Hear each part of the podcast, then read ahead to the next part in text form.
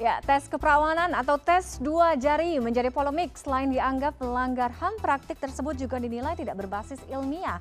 Lalu apakah tes dua jari alias tes keperawanan ini dibenarkan? Betul ada di dunia kedokteran? Kami bahas bersama dokter spesialis obstetri, ginekologi sekaligus praktisi media medis vaginismus Dr. Robi Asri Wijaksono. Selamat malam Dr. Robi. Halo, selamat malam Tiffany. Oke dokter, kita menyoal tes keperawanan ya, tapi dalam dunia medis. Okay. Kalau dunia medis, dunia kedokteran, tes dua jari atau atau tes keperawanan ini betul memang ada atau tidak? Kalaupun memang ada, itu tes yang seperti apa sih? Baik, dalam dunia medis sendiri tidak ada yang namanya keperawanan. Hmm.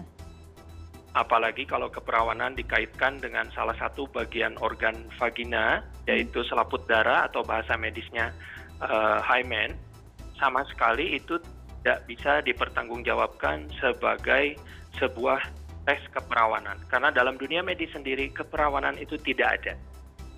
Oke, keperawanan tidak ada, jadi tesnya pun sebenarnya tidak ada itu ya? Betul. Oke, ini ini juga harus diluruskan dok uh, uh, dari dunia kedokteran uh, khususnya sebagai seorang objek tentunya ya selama ini orang mengaitkan gitu ya tes keperawanan atau keperawanan seseorang itu berdasarkan uh, keutuhan himen atau selaput darah yang selalu menjadi patokan. Betul? Baik, saya rasa berita tentang penghapusan tes keperawanan oleh pihak TNI ini merupakan sebuah kemajuan kemanusiaan yang luar biasa ya. Saya rasa ini patut disyukuri bersama, artinya secara kemanusiaan kita selangkah lebih maju selaput darah sendiri dalam dunia medis pada vagina perempuan itu sangat bervariasi. Sangat bervariasi, ada yang bahkan perempuan 25% tidak memiliki selaput darah. Jadi secara ilmiah, secara algoritma ilmiah, sangat bisa dipertanggungjawabkan kalau kita menilai penetrasi penis sebagai sebuah indikator kesehatan atau misalnya bekas pada organ sebagai sebuah indikator yang menentukan kualitas ataupun nilai dari seorang perempuan. Jadi dalam dunia medis sendiri sekali lagi saya tegaskan tidak ada keperawanan dan tidak ada juga tes terkait dengan himen dikaitkan dengan keperawanan dikaitkan dengan apakah orang ini sudah pernah melakukan aktivitas seks dengan penetrasi penis ataupun tidak. Mm, Oke, okay. uh, dok, apa yang membuat um, apa saya bilang, apa yang membuat keutuhan selaput darah atau himen uh, seseorang ini berubah? Baik, dari segi bawaan lahir saja, yang tadi saya sudah sampaikan bahwa himen itu bentuknya berbeda-beda, kemudian uh, penampakannya, wujudnya berbeda-beda, karena secara medis hymen itu sebetulnya adalah sisa penyatuan jaringan pada saluran vagina bagian depan dan eh, vagina bagian belakang. Itu adalah sisa penyatuan. Artinya setiap manusia akan memiliki proses embriologi penyatuan yang berbeda-beda. Sedangkan kalau kita berkaca pada tes keperawanan, dianggap semua perempuan memiliki hymen yang sama, memiliki uh, wujud yang sama sehingga hmm. kalau ada beda satu, maka itu dianggap uh, tidak kompeten atau tidak layak untuk dilanjutkan. Nah, di sini hmm. yang menjadi permasalahan yang uh, menurut saya ya merupakan sebuah kemunduran untuk kemanusiaan apalagi kedokteran itu sendiri. Oke, jadi tidak tidak selalu patokannya karena seseorang tersebut sudah melakukan uh, hubungan seksual begitu ya, ya Dok ya? Bisa saja betul, mungkin betul karena sekali, betul karena sekali. adanya Dan kegiatan saya rasa lain. hubungan seks ini adalah prerogatif masing-masing manusia uh, bila kita memberanikan diri ada aspek keperawanan, maka kita harus mempertanyakan aspek keperjakaan dan hmm. jangan menilai perawanan keperjakaan itu adalah sesuatu yang bisa diukur secara publik. Uh, jadi ini bukan sesuatu yang bisa diukur, baik itu keperjakaan maupun keperawanan. Oke, jadi tidak bisa menjadi patokan gitu ya atau atau Betul. dasar apalagi untuk tes-tes seperti ini misalnya untuk masuk ke satu lembaga atau instansi seperti itu ya, Dok ya. Oke. Betul, sangat tidak relevan dan sangat uh, tidak bisa dipertanggungjawabkan secara ilmiah apa pun di bidang medis.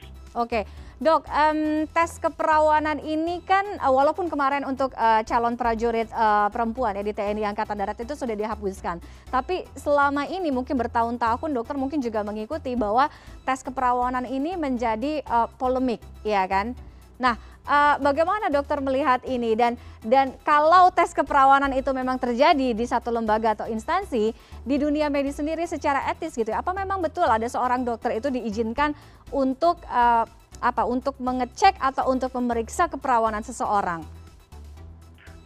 Ya, saya sendiri sepertinya tidak berwenang untuk menilai benar atau salah yang sudah terjadi ke belakang ya Mbak Tiffany. Hmm. Saya rasa mulai saat ini kita sama-sama maju saja hmm. berdasarkan dengan fakta ilmiah yang ada, berdasarkan perkembangan yang positif sekali dari TNI. Jadi menurut saya ya kita sekarang mulailah untuk membiasakan yang benar, jangan membenarkan yang biasa. Hmm, Oke. Okay. Jadi kalau tadi menyambung pertanyaan saya ketika seorang dokter gitu apakah dibenarkan untuk memeriksa keperawanan seseorang atau kalaupun iya di kondisi uh, atau situasi keadaan yang seperti apa, yang bagaimana? Uh, saya rasa tidak ada ya, karena jelas sekali uh, yang mengatur bagaimana seorang dokter bekerja itu adalah organisasi kesehatan tertinggi dunia yaitu WHO. Hmm. Sudah sejak lama WHO menyatakan bahwa tidak ada tes keperawanan. Tes keperawanan adalah pelanggaran hak asasi. Tes keperawanan sama sekali tidak relevan secara ilmiah tes keperawanan menimbulkan kerusakan biologis, kerusakan sosial, juga kerusakan psikis pada orang yang dilakukan tes tersebut. Namun kalau ditanyakan apakah dalam bidang medis pada kasus tertentu selaput darah kita bisa menjadikan e, itu merupakan bahan ataupun informasi tambahan keadaan selaput darah? Tentu iya, tentu iya.